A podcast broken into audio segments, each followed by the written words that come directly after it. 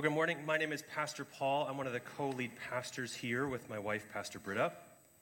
Uh, this weekend, uh, we had our elder board retreat. Uh, and the elders are uh, the group of leaders who gather together to help lead the church, to help uh, the things function, to discern and to pray for our congregation. And I, I just have to tell you, uh, after this weekend, this group of women and men is incredibly wise and discerning. And they are actually committed to following Jesus together. It is an honor to serve with such incredible leaders and to have, uh, knowing that this church is in good hands, that this church is cared for, it is attended to uh, by such incredible leaders. Uh, but because we had this uh, retreat this weekend, uh, my rhythm was a little bit different for preparing for the sermon. Uh, things kind of shifted around right in schedules. And so I was having an incredibly challenging time figuring out how on earth am I going to start this sermon? Like, I had the content, kind of knew where some of the pieces were, I kind of knew what I wanted to talk about, but I wasn't sure how am I going to start this. And so uh, our kids were with our grandparents this weekend, thanks be to God, uh, just a little bit of a break. And so uh, Pastor Britt and I, we had a chance to go uh, on a date afterwards and just have some time together, just the two of us. Um, and so we went over to Bellevue, downtown Bellevue, to Bellevue Park, and we're just sitting in the car, just like, oh, we just need to like, there's just a lot of thinking that happens when you talk with leaders, right? It's like, whew. So we just needed to kind of decompress. We had the seats kind of leaned back, the windows were open, and I was closing my eyes, just kind of resting. And I just was kind of wrestling with God, like, what on earth? How do you want me to start this sermon? Like, I had gone to some strange places to start. I won't uh, subject you to those things. Uh, but as, as I was sitting there, a car pulled up next to us to in the next parking spot. Uh, and a family got out, and the parents were kind of talking with each other. Uh, and they were kind of working through logistics of how they're going to get to the park. And the dad was kind of talking to his kiddo, and you know, let's leave Thomas the tank engine here in the car so we don't drop it, all this kind of stuff. Uh, and the dad then uh, said to his little one, "Okay, it's time to go. Let's hold hands." And he reached out and he held the hand of his little one. Now, for me, it was an instant like, "That's it." It just clicked. But I have the distinct advantage that I know the rest of the sermon, so it makes a whole lot more sense to me why this clicked. Uh, but it will, we'll kind of un- unpack that a little bit. But this image of a father reaching out for the hand of his child. There's so much that's communicated. Let's hold hands. Right? Like, can you immediately get an image of a parent holding the hand or a loved one holding the hand of a child? And how just the, what is communicated in that physical touch? I love you. I care for you. I want you to be safe. I want you to know where to go. And so I'm going to hold your hand as we walk together so I can show you where we're going, so I can lead you into places of safety, that I can guide you and walk with you as we are together. It's just such a, a simple but profound image and picture of love, right? Of this deep intimacy, this deep connection of let's hold hands.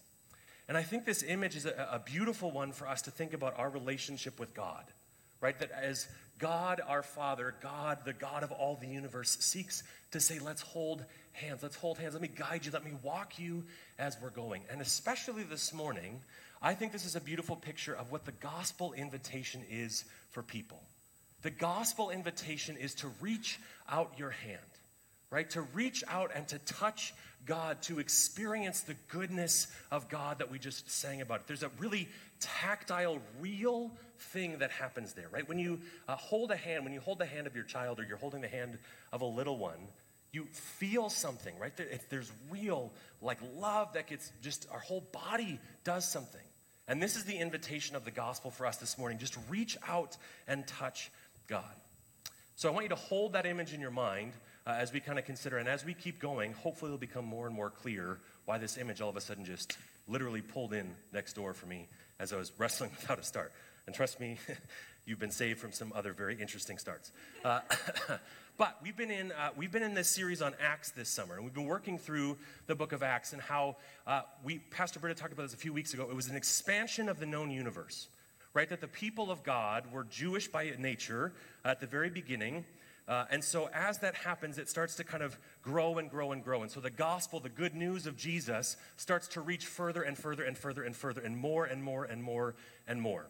And so, last week, Pastor Britta talked about the council at Jerusalem and how this group of Jewish, uh, early Jewish Jesus followers decided that the gospel is, in fact, also for Gentiles right that there are certainly there's compromises for us to figure out how do we make this work there were three things that they needed to do but the inclusion, right? That the gospel is for all people, for Gentiles included in this. And so uh, they kind of came to that decision. And so Paul, uh, is sent to go and deliver this good news, to deliver the gospel to God's people and to these Gentiles who are included in the good news of Jesus. Now, you'll see up there uh, that we are on Acts 16 and 17, which is a lot of ground to cover, so we're not going to take a super long time. Uh, we're going to actually end in the end of chapter 17.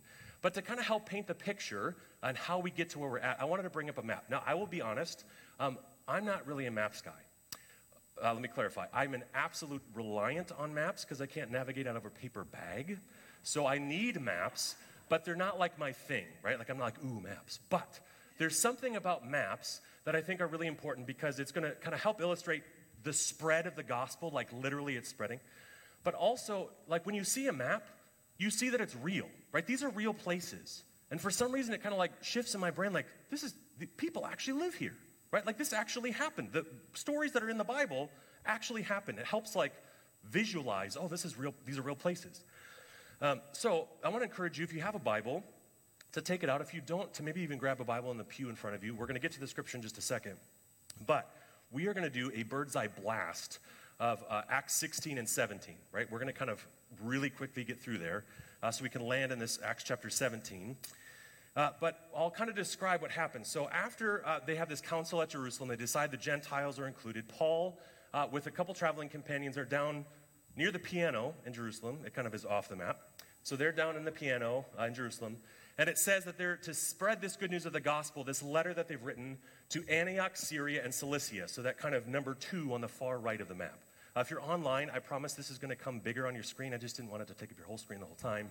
Here it is. You can kind of see that. Uh, this is where we're going to land in just a second.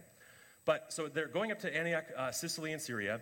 And so, so, then Paul and some of his traveling companions, they kind of continue to go through. They pick up Timothy and Lystra, um, which is kind of in the middle of the map.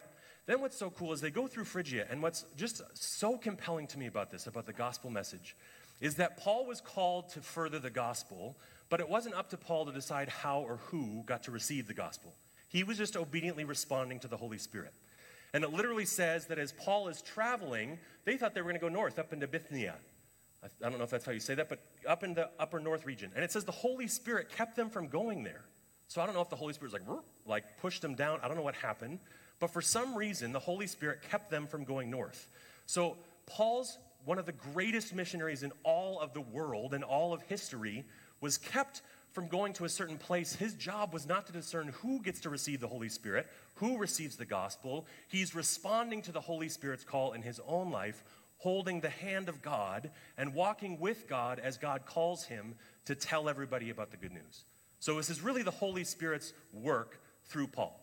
So they're kind of going, finally, they end up on the, the coast of Troas. And as they're on the coast of Troas, uh, Paul has this vision because they're like, wow, we're not supposed to go north. He has this vision that someone, a man from Macedonia, which is on the other side of the Black Sea, someone on that other side says, Paul, come over here. We need the gospel over on this side. And so, as you can see on the map, uh, when Jesus sends the disciples, he says, Go into all nations, all nations, baptizing them in the name of the Father, Son, and the Holy Spirit, into Judea, Samaria, and to the ends of the earth. And so, literally, as Paul crosses, like that's the edge of their known universe, right? Because they're on the edge of the, the land. And so they're going across the end of their known universe into Macedonia. They go up to Philippi. And as they go up to Philippi, a couple months ago, we talked about the book of Philippians, right? And so they meet Lydia. It tells us that in Acts chapter 16. They meet Lydia, who is the founder and kind of the formational leader for the church in Philippi, the Philippian church. And then it says that they're put in prison. So Paul and Silas and Timothy are put into prison. And there's another prison break story, right? Two weeks ago, we talked about the Spirit of God that, that the gospel message, the goodness of God, cannot be contained, it cannot be controlled. And here's another prison break story. They break out of prison uh, in this dramatic fashion of how the gospel continues to spread. So that happens in Philippi. Then we kind of come down to where these highlighted sections are into Thessalonica. In Thessalonica, uh, as Mel read so beautifully, is where we get the books of the first and second Thessalonians. So this is where we kind of have that. And Paul's gospel message is he's delivering this good news that was decided at the Council of Jerusalem. His, his strategy is he starts in the synagogue because he's Jewish. That's where the Jewish people gather. He starts in the synagogue to proclaim this good news. And in Thessalonica, it says many Jews, but also a lot of God fearing Gentiles who are hearing this good news that the gospel is for them also come to have faith in Jesus in Thessalonica. But it says in Thessalonica that also there's quite a few people who find themselves kind of offended and they're afraid because Paul's saying something that isn't what they want to hear. Their gospel is pretty small. And so it says there are some other Jews who are jealous. They don't like what Paul is doing. How on earth could you start including people that are outside the chosen of God? That's not how this works. And so they're offended. They're worried. They're feeling like their power and their control is being brought into question. And so they start stirring up the crowd. They're like, we have to get Paul. We have to get his followers, Paul, Silas, and Timothy. And so Paul, Silas, and Timothy, they scoot just a little bit adjacent to Berea, and they start doing the same thing. And as they're proclaiming the same good news, it says even more people came to follow after Jesus. Do you see how the gospel is literally spreading across to the ends of the earth? You see how that's happening? I mean, it's just so cool. So the gospel spreading. The Jews who are kind of jealous in Thessalonica, in the Thessalonian church, uh, they're actually not in the Thessalonian church because they're Jews who don't like what Paul is doing. They go over to Berea to try to capture Paul, Silas, and Timothy. So we've now congratulations, you just worked through a, a, chapter and a half of the book of Acts. Well done. You did outstanding. Uh, when that happens, they want to protect Paul because Paul has a gospel message to share that he's guided by the Holy Spirit. So Timothy and Silas, they stay up in Berea and they shuttle Paul to the yellow circle into Athens. Now, Athens is a name we've probably heard before. That's a pretty, you know, known city. We know about Athens. Athens is like the university capital of the world right? Like in Athens, that's where you have philosophers uh, like Socrates and Plato. Those are people that we've heard of before because of their philosophical thought. So reason rules the day in Athens. Everything is about kind of intellect and university study. There's also uh, a phrase that was going around around the time of Paul that there are more gods in Athens than people. So, one estimation is that there were 30,000 deities that were worshiped in Athens. That's a lot of deities. That's a lot of false gods, right? Now, Paul has been charged to spread the good news of the gospel to the Gentile people, but the compromise they came up with were three stipulations, right? Three things that they should continue to live by. Don't eat food sacrificed to idols. Don't drink blood. Pretty good rule. And abstain from sexual immorality. All three of these things, Athens was a hotbed for this kind of living. Paul finds himself at the epicenter of the antithesis of the agreement he has just made with all the Jewish people in Jerusalem. So, when you talk about the gospel going to the ends of the earth, literally to their known universe, he's at the ends of the earth, he's at the very edge. But to talk to these people in Athens who have kind of the daily religious commodity, like things are, there's all of these different deities for all these different things, and all of this sexual morality, all of these sacrifices being made to all of these different gods. Paul is in some ways beyond the ends of the earth, right? Like this is, this is for the Jewish people, this is like the uncleanest of unclean. No one would ever risk getting close to these people. No one would ever risk going into this unclean. Ceremonially, you are absolutely out. You are in the heart of uncleanliness. And it is into this space, it is into this community in Athens that we find our narrative this morning of the gospel reaching to the ends of the earth. And so we've kind of gotten to where we are in chapter 17.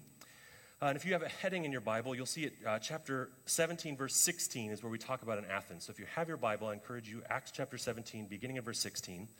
Ironically, this is called Paul and Silas, and Silas isn't there.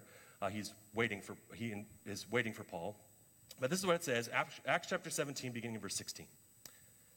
While Paul was waiting for them in Athens, he was greatly distressed to see that the city was full of idols. Uh, greatly distressed means that Paul's like his inner turmoil. There's like a hurricane going on inside of him, like because he's just walked into like the center of uncleanliness. So Paul is very uncomfortable. His, in, his being has been uh, upset. He's been upset internally. So he reasoned, reason is the champion of Athens, he reasoned in the synagogue with both Jews and God fearing Greeks, as well as in the marketplace day by day with those who happened to be there. A group of Epicurean and Stoic philosophers began to debate with him. Some of them asked, What is this babbler trying to say? Others remarked, He seems to be advocating foreign gods, as if there weren't enough already. They said this because Paul was preaching the good news about Jesus and the resurrection. Then they took him and brought him to a meeting of the Areopagus where they said, May we know this new teaching is that you are presenting? You are bringing some strange ideas to our ears, and we would like to know what they mean. All the Athenians and the foreigners who lived there spent their time doing nothing but talking about and listening to the latest ideas. A little bit of a dig there. Paul then stood up in the meeting of the Areopagus and said, People of Athens, I see that in every way you are very religious. For as I walked around and looked carefully at your objects of worship, I even found an altar with this inscription To an unknown God. So, you are ignorant of the very thing you worship. And this is what I'm going to proclaim to you The God who made the world and everything in it is the Lord of heaven and earth and does not live in temples built by human hands. And he is not served by humans' hands as if he needed anything. Rather, he himself gives everyone life and breath and everything else. All the things. From one man, he made all nations, that they should inhabit the whole earth, and he marked out their appointed times in history and the boundaries of their lands. God did this so that they would seek him and perhaps reach out for him and find him, though he is not far from any one of us. For in him we live and move and have our being. As some of your poets have said, we are his offspring. Therefore, since we are God's offspring, we should not think that the divine being is like gold or silver or stone, an image made by human design and skill. In the past, God overlooked such ignorance, but now he commands, he proclaims that all people everywhere are to repent, to turn back to God. For he has set a day when he will judge the world with justice by the man he has appointed. He has given proof of this reality, of this man, of this good news to everyone by raising him from the dead. When they heard about the resurrection of the dead, some of them sneered. But others said, We want to hear you again on this subject. At that, Paul left the council. Some of the people became followers of Paul and believed. Among them was Dionysius, a member of the Areopagus, also a woman named Damaris, and a number of others. This is the word of God for the people of God. Thanks be to God. Paul has a pretty tall order here.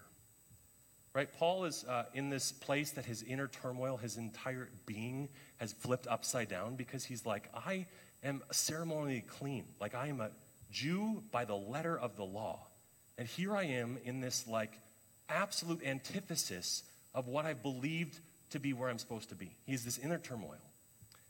And Paul knows he's been called by the Holy Spirit to deliver the gospel message, to bring the good news of Jesus to the ends of the earth, and perhaps in this instance, perhaps even beyond the ends of the earth. And so Paul uh, is pretty brilliant in how he engages in this conversation. And what it says that happens is that Paul is delivering, as he normally does, delivering the message to the synagogues and people who would listen.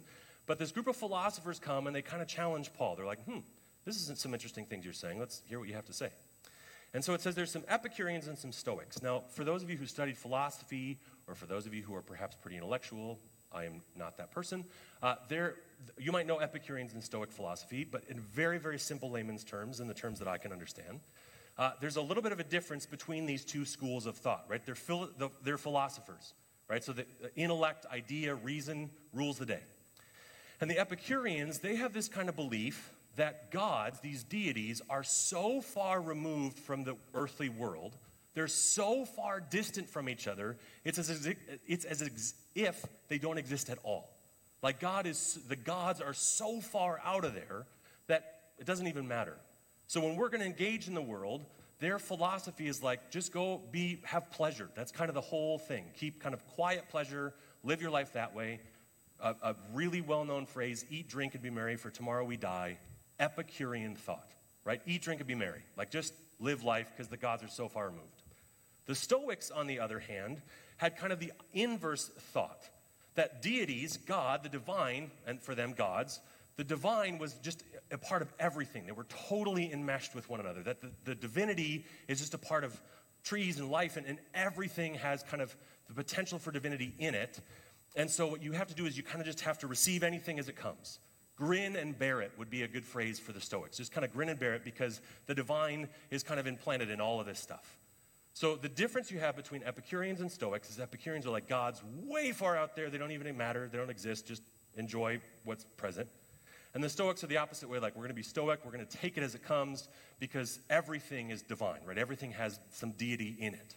So, you have these kind of opposite poles.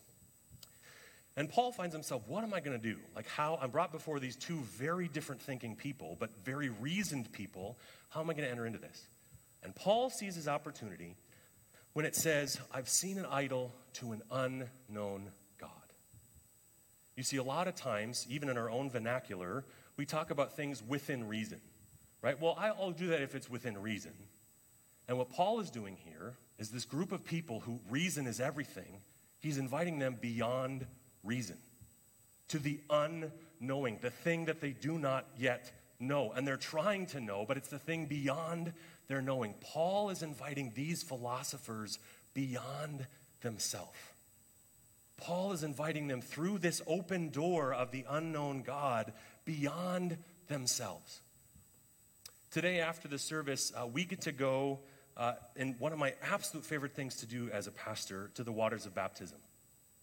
And in the waters of baptism, there's a bit of this public proclamation of going beyond ourselves right? Of going beyond something that we can fully understand or know, and yet we understand and know because God has given us God's word. So there's this beautiful going beyond ourselves that happens.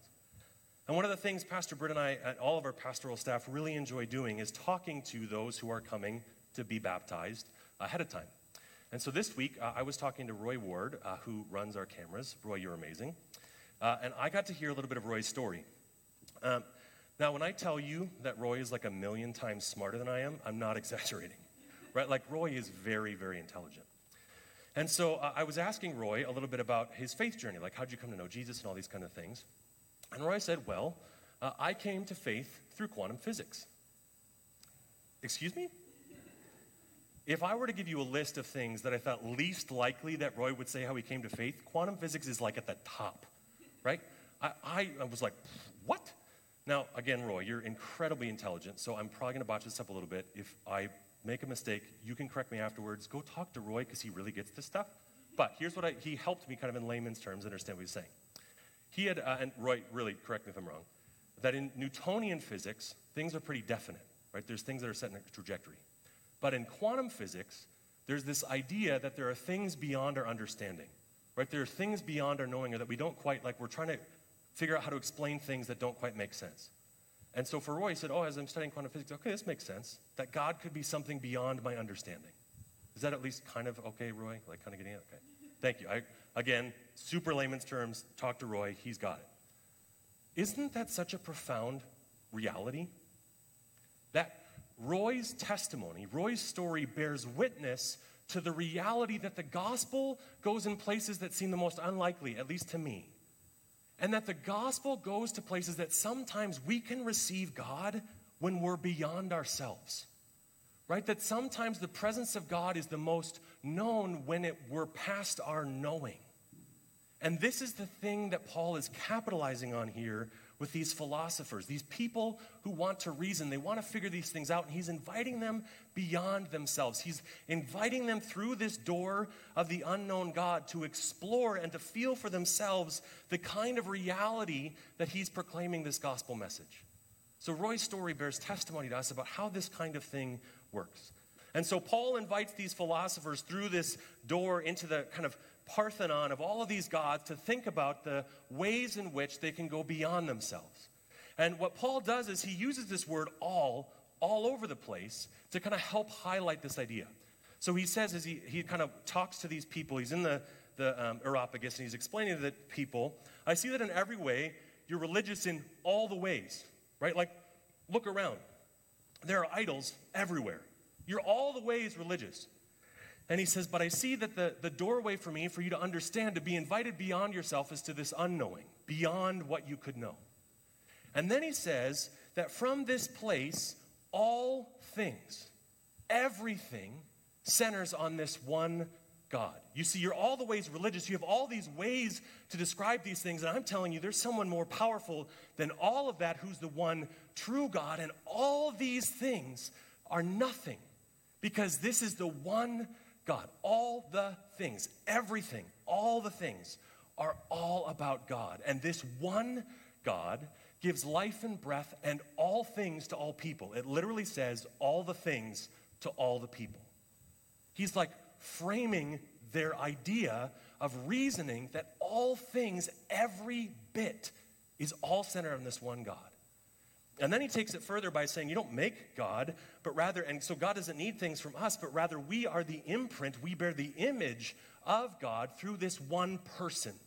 That all things are reconciled and all nations have been made by this one person. Do you see how he uses this kind of parallel of all with one? Right? All the things that you can see, one God. All the reconciling, all the coming together, one person in Jesus. What Paul is trying to do is he's trying to invite the people beyond themselves, and in so doing, he's, he's kind of walking a tightrope. Because you have these Epicureans who think the gods are so removed, they're not in anything. And he's saying it's everywhere, it's all the things. But at the same time, he's also talking to the Stoics because the Stoics are like, all the things are God. And he's like, no, no, no, no, no. All the things point to one God. Now, have you, um, well, I'm sure you have, but I want you to think for a minute. When you walk into a room and there's a, a distinct smell, that kind of fills the room with smells. Can you think of one of those kind of smells? Like, you of know what I'm talking about? Like, uh, sometimes for me, you like walk into a uh, clothing store and the perfume's like, whew, right? Like this, the perfume fills the room.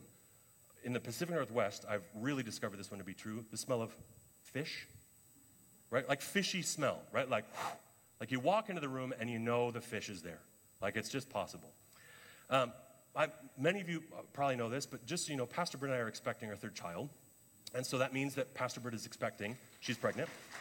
Thank you.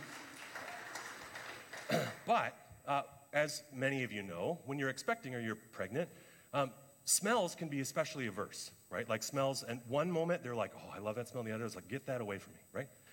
The smell of fish can do that anyways. Like if you're pregnant or not, the smell of fish can be like, whew, get that out of here. Uh, sushi had been kind of a, a safe bet for us, right? Like, so I was like, oh, this is great. Pastor Britta had a meeting on Wednesday. She was going to lunch, ironically, to sushi.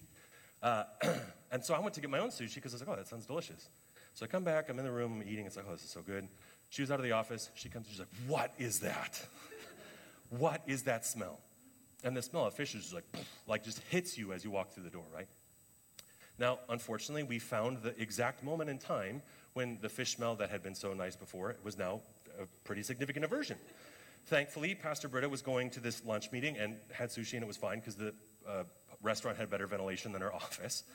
Uh, but as Pastor Britta left, I like wrapped up all my my garbage and I like opened the windows. I lit a candle, right? Because like you to get the smell out of the office, like you gotta, you know, like like kind of trying to blow blow the smell out of the office. Thankfully, when she came back, it was mostly gone and it was good, right? This is kind of what Paul is talking about with God. Now I know that sounds kind of crazy, but that it gets all over everything, right? The smell of fish was all over our office. But that doesn't mean that everything in our office turned into sushi, right? Like it wasn't like we all of a sudden had a sushi office. It wasn't, that's not how that works. But what happens is it permeates everything, it gets all over everything. And so, Paul, in rather brilliant philosophy here, is walking this line by saying, God is like everywhere. God is all over everything. The fragrance of Jesus gets over everything, and you walk in it, it fills your very lungs, life and breath, and all the things from this one God. But all the things aren't, in fact, sushi. It's not all fish, but it points to the reality of the fish. Okay, that, that breaks down God isn't a fish. Anyways, you get what I'm saying, right? The idea is that this smell, it permeates everything, but it doesn't become the thing. And so Paul is walking this line, all the things, all the things, all the things, to help the, both of these philosophers understand the idea to be invited beyond themselves that God is, in fact, closer than their very breath, but is also one God. Just brilliant. And so then Paul, he drives this point home, and this is where it was like, whew, just captured me this week. All the things point to this reality. In verse 27, it says, God did this. God did all the things. God was a part of everything so that people, all of the nations, would seek him and perhaps reach out for him and find him. all the things, God being permeating over all the stuff was so that they could reach out and touch him. Now, this is profound to me for a couple of reasons. First of all, this word for reach out literally means to touch, to handle. It's like uh, the sensory pool at the aquarium, right? Like put your hands in it, feel it for yourself. Get your hands kind of dirty with the reality of what you're talking about. But this word that's used here is only used four, other, or four times, three other times in Scripture. And it's used by Luke, Luke who writes this book of Acts, one other time in the book of Luke. And it happens in Luke 24, verse 39. If you have your Bible, you can skip back to that, Luke 24, 39. But you'll see that that's an account after Jesus has raised from the dead. And he's appeared to his disciples. And as he comes to the disciples after the resurrection, Luke writes that Jesus says, Reach out and touch me and see. Do you see how profound that is? The only other time this word is used in the gospel writer of Luke is when Jesus has come back from the dead and he's with the intimate group of people, these 12 apostles, and he says, Reach out and touch me. See that I am real. Feel it for yourself. Get your fingernails dirty with the reality of the resurrection. And what Paul has now just said is the invitation for these people is to reach out and get their fingernails dirty with the reality of the resurrection that they might find God by reaching out and touching the physical reality of the resurrection. This is a, a, beautiful image in my mind of this, like, wow, this invitation of reaching out and touching God, of this, let's hold hands, right? That's such a beautiful invitation. But it's even more profound to me when I think about where Paul is preaching this gospel. He's in the epicenter of the unclean. You don't touch these people, you don't interact with these people. They're beyond the goodness of God. They just have all of these pagan ideas and these pagan rituals, don't even interact with these awful people. Not only does Paul find himself physically in proximity to these people, in relationship with them, but he invites them the unclean, the unreachable, the untouchable, to reach out and touch God. Whoa. The gospel knows no boundary. The gospel can go anywhere. The gospel can go everywhere. The gospel can touch things that we have deemed unclean. Paul says, reach out and touch it. This is why God did this. So then he says in verse 30 that you're called to repentance, right? That it's not that you just like, that there isn't still these things, these three things that the Gentiles have determined. Those don't matter. But it says that you're repenting, and repenting is to turn back, right? There's this kinetic energy to turn to God. So you are invited beyond yourself, and God is all over all this stuff, and then you repent because all you're doing in the repentance is to reach out and touch it. That's the invitation. But it says that God has now proclaimed, has charged everybody everywhere, all the people in all the places. Everybody can reach out and touch God. Everybody can reach out and touch Jesus. The gospel message is for all people. Now, what's interesting about this uh, kind of gospel proclamation of Paul is Paul actually doesn't, at least in recorded that we have, doesn't ever say, here's the letter we wrote to the Gentiles. Right? He doesn't read them the rules. It's not that the rules aren't important, it's not that the rules don't matter. But Paul's invitation is reach out and touch God. And as you touch God, as you touch Jesus, everything's going to change. All of your life is going to be upended. And all of these things, they'll come and you'll understand these things. But your invitation to finding God is just to reach out and touch Him. He's right there everywhere over all the stuff. Talk about an effective evangelistic strategy, right? Paul's invitation is to invite people beyond themselves, to the unknown God and then to open up their eyes to see that God is a part of all the things and all the stuff, literally all the things everywhere, and that everybody, all the people, are reconciled through this one person, Jesus. And the way in which to realize that reality is to reach out and touch it, because it's right there closer than your very breath. To reach out and touch Jesus. Now, in verse 31, Paul drives this point home because he says that there will be a person, a day that Jesus, the uh, person, this one person, will judge the world with justice by the man he has appointed. So, the way to eternal life, the way to full living, is through this one person, Jesus. To reach out and touch him, you find that reality. But it says he has given proof of, proof of this, proof, proof of this to everyone by raising him from the dead. When it says proof of this, guess what it means in literal translation? It means to hold on to the conviction of the truth.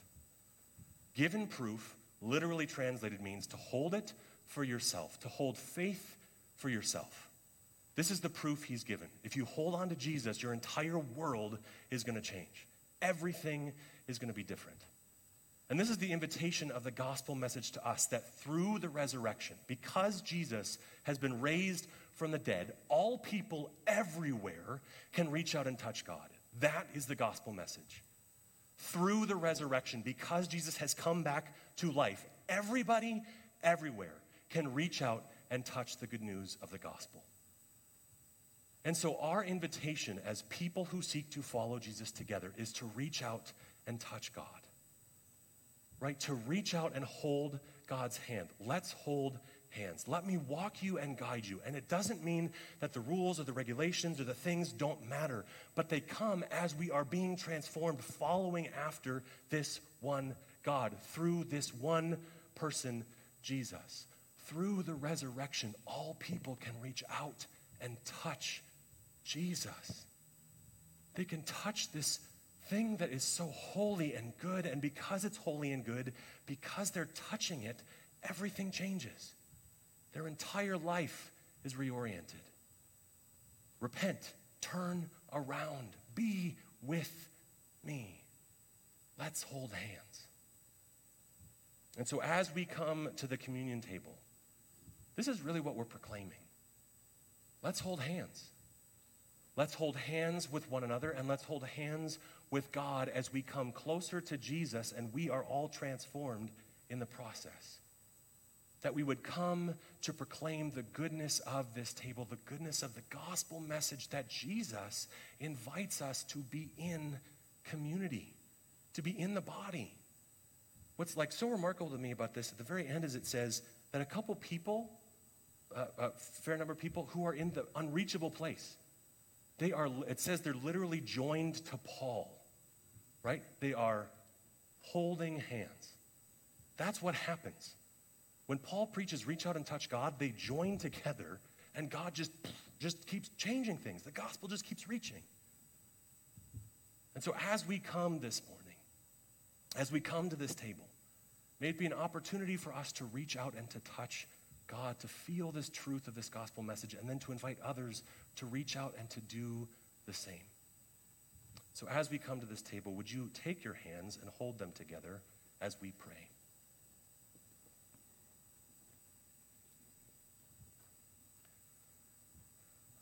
O Lord our God, you have given to us the glorious gospel of our risen Savior, Jesus, who is our Savior and Master. Grant that as we joyfully receive the good news for ourselves, that we may gratefully share it with others and give glory to you, by whose grace alone we are what we are. Through the same Jesus Christ our Lord.